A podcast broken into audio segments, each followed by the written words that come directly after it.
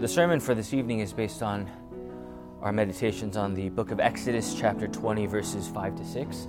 Uh, the sermon is entitled Joyfully Lutheran The Close of the Commandments. Grace, mercy, and peace from God our Father and our Lord and Savior, Jesus Christ. Amen. Now, what does God say about these commandments? He says, I, the Lord your God, am a jealous God, punishing the children for the sin of the fathers to the third and fourth generations of those who hate me, but showing love to a thousand generations of those who love me and keep my commandments. Now, according to the Catechism, what does this mean? God threatens to punish all who break these commandments. Therefore, we should fear his wrath and not do anything against them. But he promises grace and every blessing to all who keep these commandments. Therefore, we should also love and trust in Him and gladly do what He commands. Now, remembering the Lord's care in Exodus 20 was our gracious Father who led the Israelites out of slavery in the Exodus is a Lord who, by his miraculous and powerful hand, released them from the bondage there in Egypt. It is a Lord who, by his merciful hand, brought Israel to the parting of the Red Sea by way of the Passover, all the way to the promised land. It is a Lord that loved his people, that gave them the commandments. The law is good. After all, it is God, the one true God, their loving God, our loving God, who gives us these commandments for our own good. Good order, to love God, to love neighbor. It keeps the world in a boundary, a curb that keeps everyone safe. And for the Israelites on their road, to remember all along that God's word is true, that the word guides them through all things. Yet we know that as they go, they face many temptations, grumbling and rebelling, even worshiping a golden calf in Exodus 32. And they broke the law. They broke the law because there was a law, because God gave them the law for their own benefit. Yet still, they broke it because of their fallen human flesh. Just imagine if there was no law at all. Where would they be? I can imagine them being, well, everyone worshiping golden calves, doing what they so covet and desire, fleeing when their stomachs were grumbling, scattering when their mouths were thirsting. I wonder where this would have left them on their journey to the promised land. St. Paul writes in 1 Timothy, 2 Timothy, Now we know that the law is good if one uses it lawfully understanding this that the law is not laid down for the just, but for the lawless and disobedient, for the ungodly and sinners, for the unholy and profane, for those who strike their fathers and mothers, for murderers, the sexually immoral, men who practice homosexuality, enslavers, liars, perjurers, and whatever else is contrary to sound doctrine. See, the law is there to guard us from ourselves, to protect people from danger, from sin, and even to the persistence of sin that even can lead to the point where, be, where it becomes no sin at all in their own fallen human flesh. When in fact it was sin all along that could very well lead them to eternal destruction. We see it in the world today. The world rages on against God's word. The flesh says, I want no boundary at all. I make the rules. No one tells me what to do. I am the one who knows what is right. That is the plight of our sin condition, this fallen flesh. And we see the world rebelling and, and refusing to take heed to the Word of God, fighting and clawing, desiring its own way, so hard of the heart they are, the nature of sin, continuing to rear its ugly head. Just turn on the news, click on social media, it's all there. The tragic shootings, sad. No regard for God's gift of life. Even the never ending debate of the unborn and abortion. Again, no regard to God and His creative power. Sexual identity all over the place. The cravings of the flesh running rampant front and center. Rather than humbly repenting and submitting to what the Word says. The ever growing erosion of the faith. And even this week, prominent figures, famous figures, even in Christianity, are are running away from the faith altogether.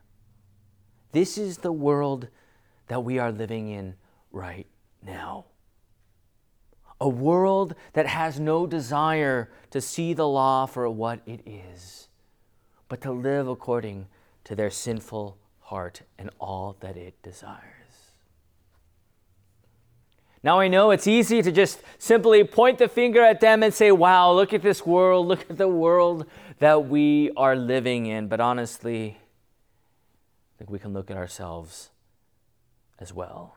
I think these two verses humbly show us who we are. James 2, verse 10 For whoever shall keep the whole law and yet stumble in one point, he is guilty of all. Romans 3 Therefore, by the deeds of the law, no flesh will be justified in his sight. For by the law is the knowledge of our sin. Humbled we are. Yet we know that all of us, we are the chief of sinners. We are the broken and heavy laden, the ones that fall short to the glory of God. We know full well that we are guilty as charged. The law ultimately shows us what we do not want to see, what we'd rather not acknowledge in our lives. The law shows us our sin. President Harrison writes in his book Faithlessness very well often curses generations. It trains a child up in the way he should not go how often do we see families who worship gods of other religions or families who worship other gods in the sense of idols of money or fame or who are thieves or unfriendly, quarrelsome, unforgiving, and mean or having bitter lives? He continues, This is a warning for me. What shall my legacy be in my family? Will it be faith? or idolatry. Lord, grant me repentance. Indeed, the law shows us our sin, and we know this. We all know this. And in faith, we repent. Now, the sinful nature in us, rather than repenting, would, do, would rather do what? Would rather go its own way and persist in living the pleasures that they have in this fallen separated world. Yes, there is punishment for those who reject the Christ and His Word, but also there is a promise of grace. Again, Harrison, pertaining to the gospel writes The gospel is properly the kind of teaching that shows what a person who has not kept the law is to believe. It teaches that Christ has paid for and made satisfaction for all sins. Christ has gained and acquired for an individual without any of his own merit the forgiveness of sins, righteousness that avails before God, and eternal life. I know the law without the gospel is very terrifying. The law without the gospel is very terrifying. Because if we only had the law, we would tell ourselves, what? Just do better. Improve yourself. Prove that you're a Christian and earn your worth to eternal life. But we know if that was the case, it would be a very trembling and terrifying end. But this is not our God. Our God gives us a law, but He also delivers to us the gospel. God knows that we are fallen. Ever since Genesis 3 in the fall, we know that. That we cannot, because of our depravity and sin, we cannot save and rescue ourselves. We cannot provide the solution or remedy within this flesh. But what does God do? Those who love me, right? Those who have faith in what God has done for them. He loves them to the thousand, thousands of generations. Do you see that? There's punishment to the third and fourth. But the grace of God abounds to the thousandths of generations. This is our God. This is your God. Because even in our sin, as God calls us, as we very well know, in this faith to repentance, it is Jesus who comes to answer that call as He comes to this dead world to make it alive by covering the multitude of sins. That our God is so loving and full of grace that He sends you His Son, Jesus Christ, our Savior, the one who knew no sin but became sin for us, the one who wipes your wounds by shedding His blood for you. This is your God, the one who by His mercy stands in your place. On His shoulders is your death on his shoulders is your sin and every guilt. On his shoulders is the wrath of God for you.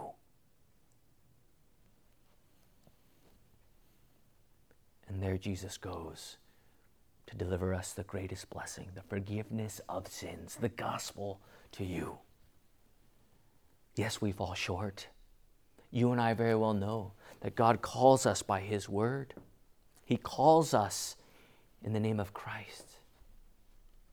And just as our Lord rescued his people from slavery, from Pharaoh and all of Egypt, it is the same God, the true God, who rescues you from the greatest slavery of the bondage of sin and death. The one who destroys the devil's work by crushing his head at Calvary to release and not only give, but to deliver you the words of eternal life. Yes, the law stings. But Jesus, our great physician, says, Look, I come to save you from your sin. And all of your sins are washed away. The resurrection, the empty tomb. This is your comfort. This is your assurance of salvation. No longer is the walk in the shadow of death an isolated one. No longer do we walk with a troubled conscience. No longer do we, do we walk with self sustenance and independence. But we walk through the shadow of death with the oneness of our Lord we walk with the greatest hope, with a purified and clear conscience covered by the body and blood of Jesus. We walk not sustained by ourselves, but by the body and blood of Jesus, no longer independent, but dependent on his promises in this life of faith.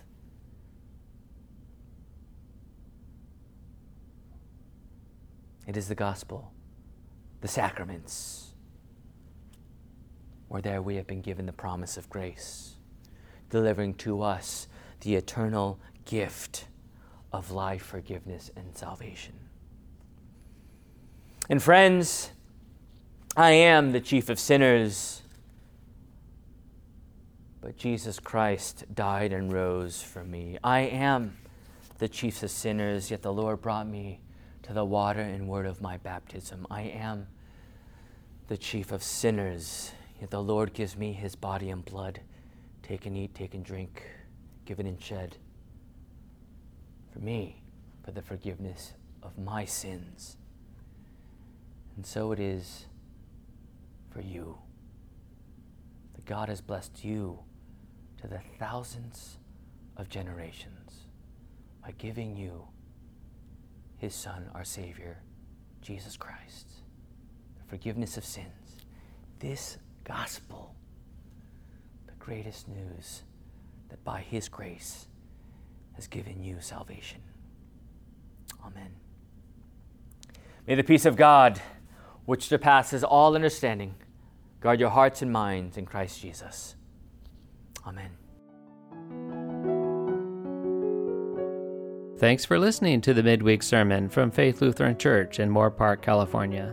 For more information, visit us on the web at faithmoorpark.com.